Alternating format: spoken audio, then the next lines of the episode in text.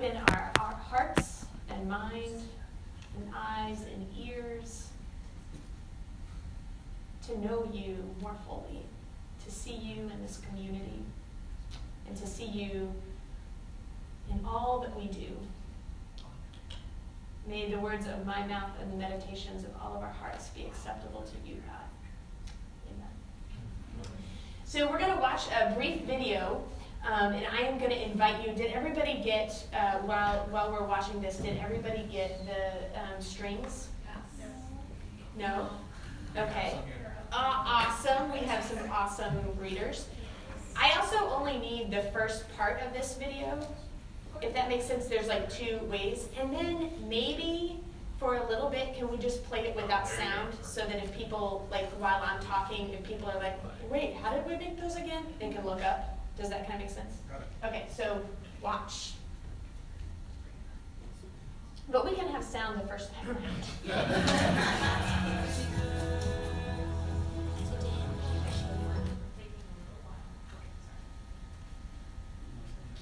Basically, these are friendship bracelets.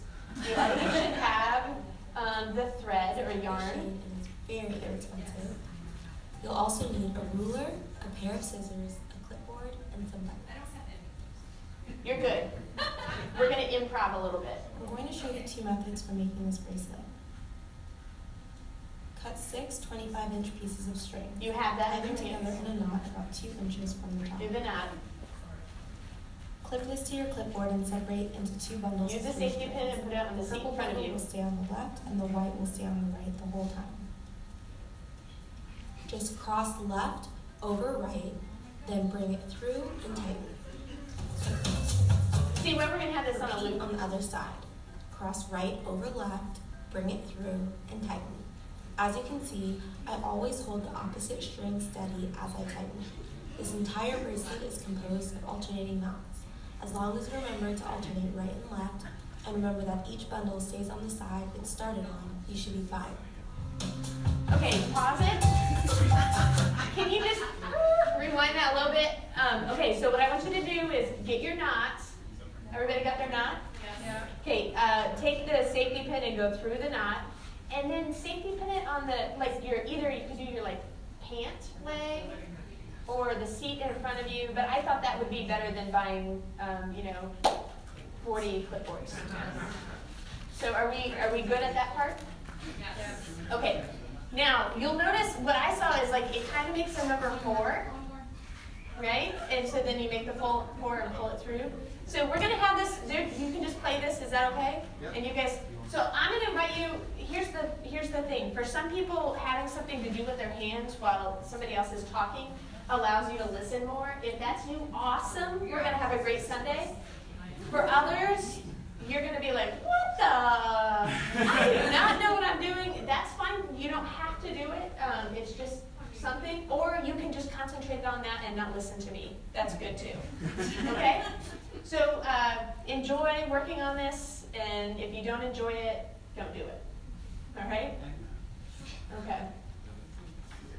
I will confess that I actually haven't made one, so Nice. I was too busy working on the sermon. So, all right. Good luck, y'all. So recently, I read this article um, that named all of these possible scenarios that were related to the idea of meeting a new person up for coffee. The title of the article was Everything I Am Afraid Might Happen If I Ask a New Acquaintance to Get Coffee. Now, first on the list was the fear that you ask the person to coffee and they just say no. A very valid fear, right? But then the list goes on and on to talk about even more outrageous scenarios, including snakes. Um, I'm going to list a couple of scenarios that actually kind of could happen, um, just, just to sort of name some. One is that they'll say no and then laugh at me for not having enough existing friends to get coffee with.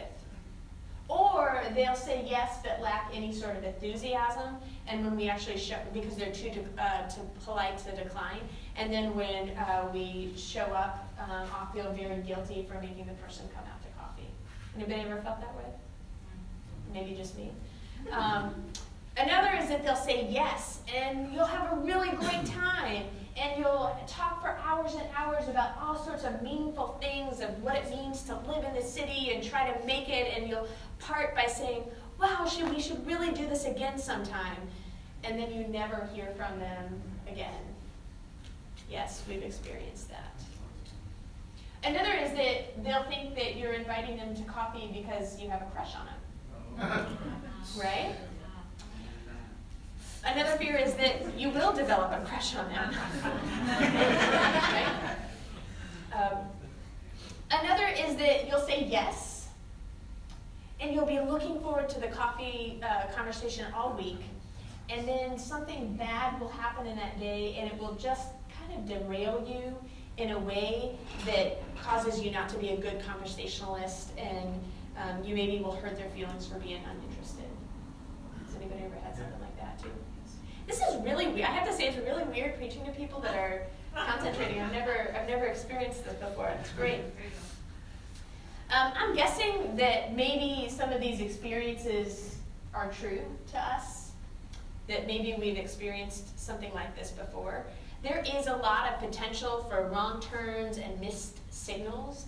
There's a lot of potential for hurt feelings or um, just something to go wrong, and yet there is something within each of us that feels pulled to be in community.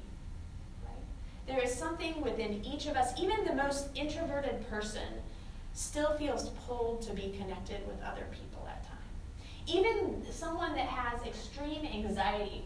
Have you heard about the extroverted people who are anxious? And how hard that is um, to have that anxiety and yet still feel called to be with people, with others. I think it's because we are made this way. We are made to be in community with another. I look at the story of creation in Genesis, which is a beautiful story that I always go back to again and again, not because it's a scientifically accurate story, but because it's a story that tells us the truth about who we are. It's a story that um, in it we are reminded that God says, It is not good to be alone, I will make a companion. We are made to be in community.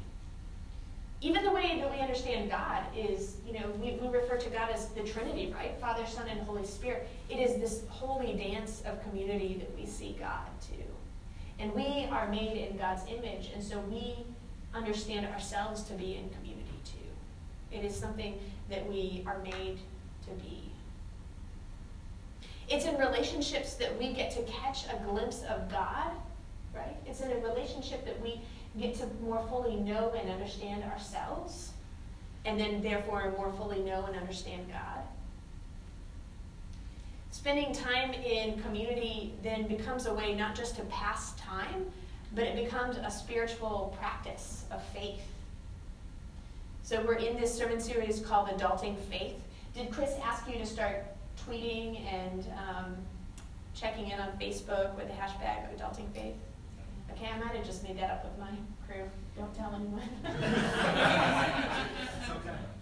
uh, I would encourage you to do that. Look, look this week about ways that you are adulting faith and use that as a hashtag, right? When people be like, whoa, that's different. It's not adulting, but adulting faith.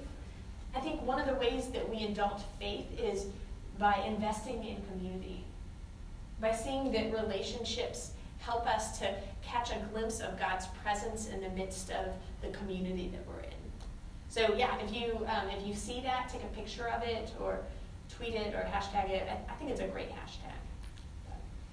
Our scripture passage points to this um, idea that we find protection and meaning in community. Um, and it does it, I don't know if you noticed, but it does it without ever mentioning God.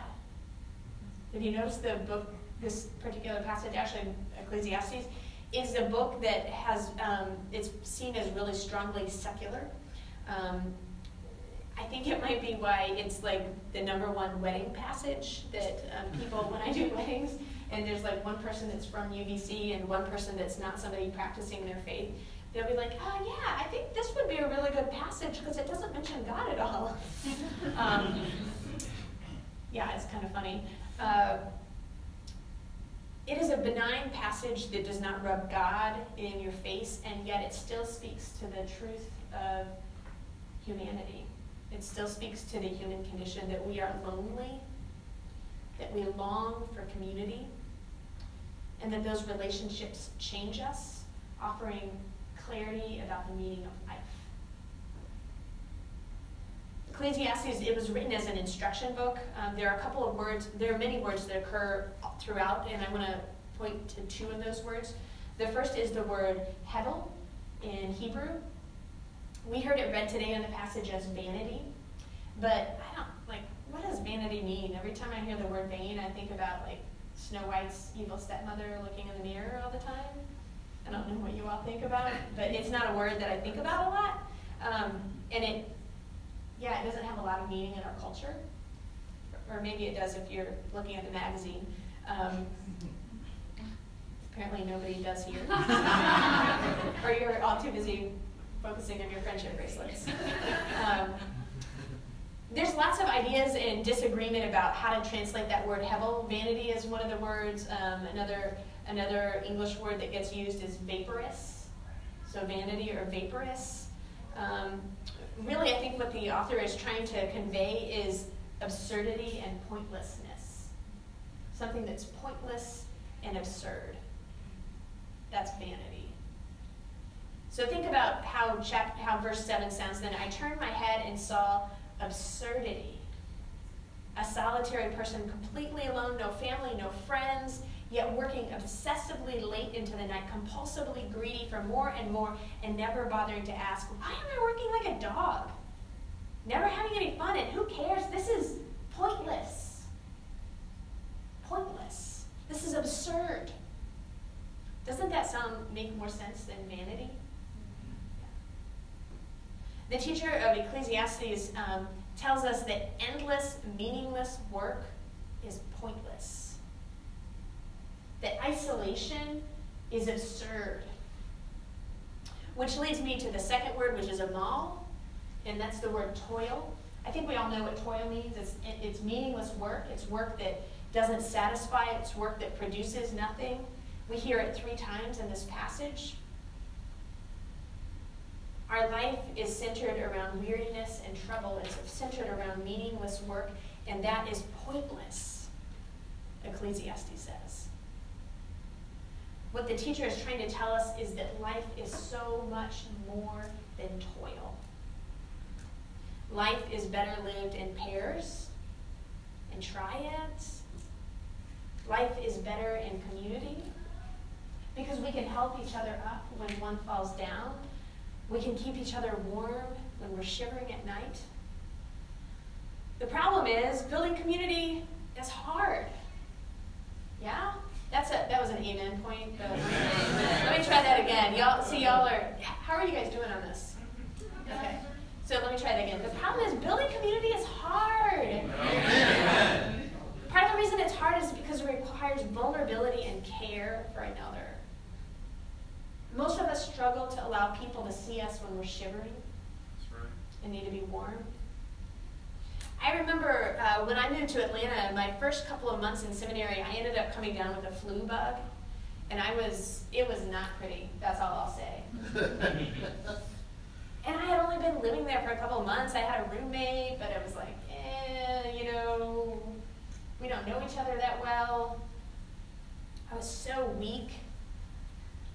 And I was a hundred miles away from family and the friends that I would have been okay with asking to help, right? And then I had this one friend, you know, like I had made friends at school, but they were friends that I was talking theology with, not friends that I wanted to wipe my brow with after I threw up. Right? There's a difference. And so I was lonely. And I began to think, like, what have I been doing for these past couple of months? I don't have anybody to call. Fortunately for me, though, there was a friend that felt like she knew me well enough to take care of me. She came over and she brought me ginger ale and chicken broth, soup, or something like that. She saw me laying in bed in my ugly pajamas with my hair not combed, in need of a shower. And I remember thinking, wow, this is really weird and uncomfortable. I'm used to being the caretaker But I realized um, when I got over the weirdness and the vulnerability piece, I realized that I had a really great new friend It was a gift to me. I realized I had a friend who saw the worst, maybe not the worst like behavioral flaws in me, but the worst like lowest point of me, and she still liked me. See, adulting faith is about trusting in the community that is around you, that it is a gift from God. It's about taking the risk to ask somebody to help, ask somebody to go to coffee, so that you can build a relationship. Adulting faith is about knowing that um, our identity does not come from toiling, because that's absurd our identity is rooted in being a child of God, and as a child of God, we are therefore connected to others. That this community that we are building here in the South Loop, right? That the community you build with your neighbors, it is sheer gift, gift from God. Earlier this week, I, uh, through the power of Facebook, discovered that a friend of mine uh, lost her mom and she wrote this blog post that felt so relevant to what we're talking about today. I want to read just a, a brief bit about it. She said uh, in the beginning of her blog post, I decided I needed to share this pain that she's in. Not only because it's the most pressing thing on my heart today, but because I need to live what I believe. I believe that we are called to a community as we follow Christ, and that means more than showing up and putting our best foot forward. It also means being honest and real with one another. It means letting people through the door when the house is a wreck or we have yet to shower. It means receiving a hug when we know it will only elicit tears and maybe a snotty, sniffling nose. It means confessing our fears and doubts with one another. It means daring to trust even when we've been hurt before. It means accepting grace when grace is offered. It means all of that and much, much more. Do you see how messy and beautiful it can be to live in community? And yet we are better together keeping each other warm, helping each other when one falls. There is good reward in friendship, but not in toil. Yeah, we know this, right? We know this, and yet we hold back. I had a conversation with someone the other day that desperately desires friendship, but she doesn't show up to any place she's invited. When I asked her why, she shared that she didn't want to get hurt. She shared, you know, she couldn't even articulate it. I don't know, I guess maybe I'm afraid people won't like me. It was basically that list that I started the sermon out with. She had all sorts of anxiety. Like, all these things could happen if I show up. So I'll just stay home and watch Netflix. Netflix is a little higher on the screen. I was going to point to it. I'll just stay home and watch Netflix because I can't get hurt that way. But life is better together than alone on your couch. Friendship and community is part of adulting faith because it changes us. Friendship gives us a new perspective on reality and it helps us to grasp a fuller view of God it's in community that we're spurred to become our best selves. Now, it's not without risk. Look at Jesus. He surrounded himself with friends, and then what happened? They betrayed him. There was pain, but that possibility can't prevent us from engaging, right? We can't stay safe in order to prevent pain, because that's painful.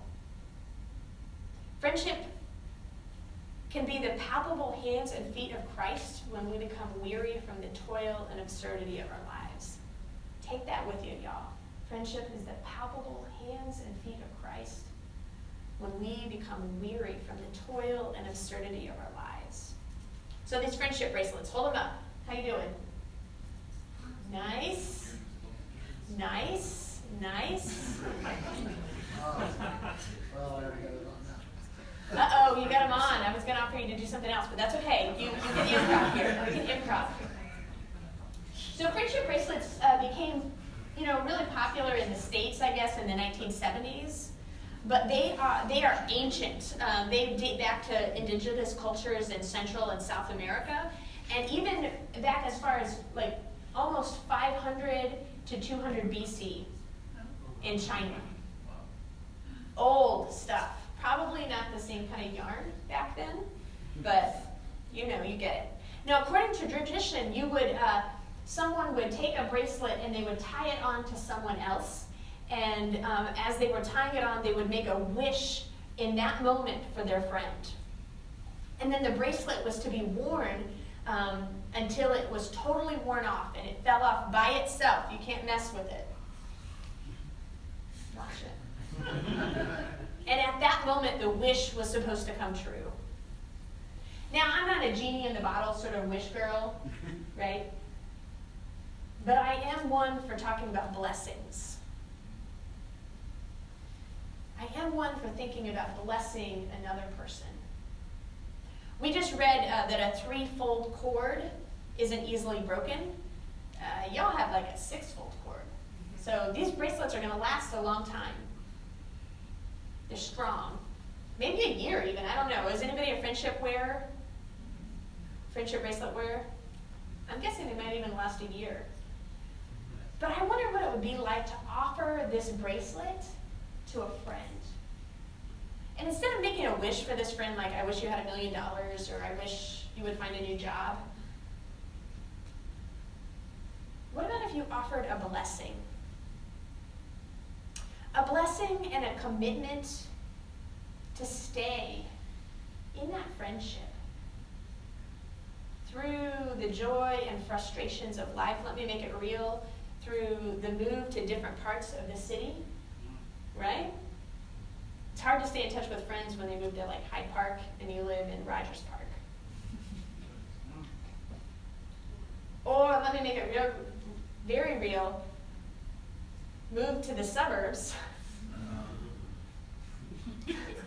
Come on now. No, I'm just saying. and I'm not saying that in a shaming way, but I'm saying like, oh, you know, Everybody else, that's the reaction. I just Joy, I'm in the suburbs too. Yeah, y'all, I, I'm gonna be real. I just had some friends that we have known for years that moved to the suburbs, and I am, I am devastated. Not because it's the suburbs, but because I'm like, I, this relationship's gonna be harder, and yet it is life giving. Yeah. And so, I invite you to take this bracelet. I wonder what it would happen if you made a blessing with your friend. It can feel kind of cheesy, right? So maybe you can do it with somebody in here and then at least they get the point. or not, with else and say, I want to bless you with this as a symbol of our friendship. And give thanks to God for the relationship we have, for the ways that you have changed me and shaped me, for the ways that you remind me that life and work is not toil, it is not meaningless, but full of joy and hope and promise. So I bless you with this bracelet. Should we try it? Be a blessing to others and expect in that blessing that you will be released from the absurdity of life and to experience God's love in your relationship. Amen. Oh, do I do offering? Oh.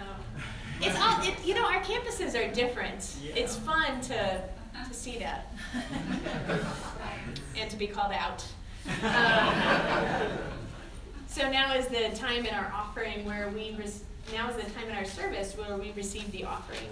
If this is your first time here, I hope that your offering to us is the tear off slip, that you let your presence be known, um, and that you offer that to us. If, if you are a regular attender here or a member here, we hope that you are uh, prayerfully considering um, and are, are um, giving to the church.